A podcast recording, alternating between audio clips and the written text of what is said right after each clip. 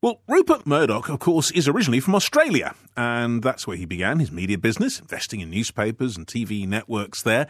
Uh, what is his picture in Australia now? Joining me is Peter Ryan, ABC Australia's senior business correspondent. Peter, thanks for being with us. Um, what is the mood about him? What do people think about Rupert Murdoch in Australia?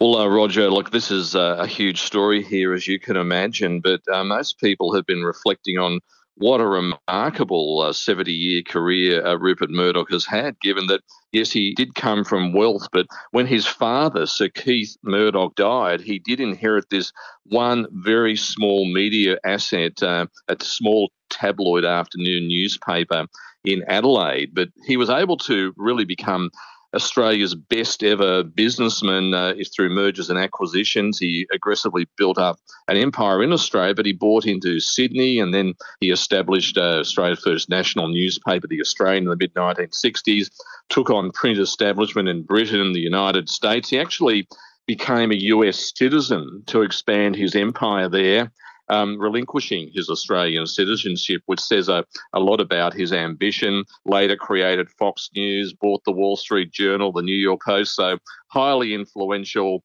a very conservative alternative who actually started out as a bit left of centre. So, uh, you know, he does really stand out now as perhaps the last true media magnate from the pre-digital world. Well, that, yeah, exactly. And does he still have a power and influence in Australia? I mean, does he have does he have investments in Australia? Uh, Rupert Murdoch controls about, I think, 60% of newspapers in Australia, but more importantly, the political influence. Every politician has a well worn path uh, to News Corporation, whether that's uh, going to headquarters in Sydney or going to visit Mr. Murdoch in the United States prime ministers have benefited from it. A few have come off second best, such as uh, Kevin Rudd, the former Labor prime minister, who's now Australia's ambassador to the United States, but also Malcolm Turnbull, who had um, you know, it was in a war with uh, with uh, News Corporation, who decided that he wasn't the right fit as prime minister. So regardless of the flavour of politics, every prime minister has had to uh, build those relationships. The same as in the United States. Rupert Murdoch's had a, a well worn path as well into the Oval Office at the White House. Uh, uh, with Donald Trump, he may ha- now have a few different views about Donald Trump and the influence there, but it's all about politics. It's all about power. And you know, no matter what way you look at it, whether it's via through the prism of uh, the phone hacking scandals or um, you know broadcasting allegations about vote rigging, the the, uh, the potential abuses of Fox News, it's it's a, a remarkable career.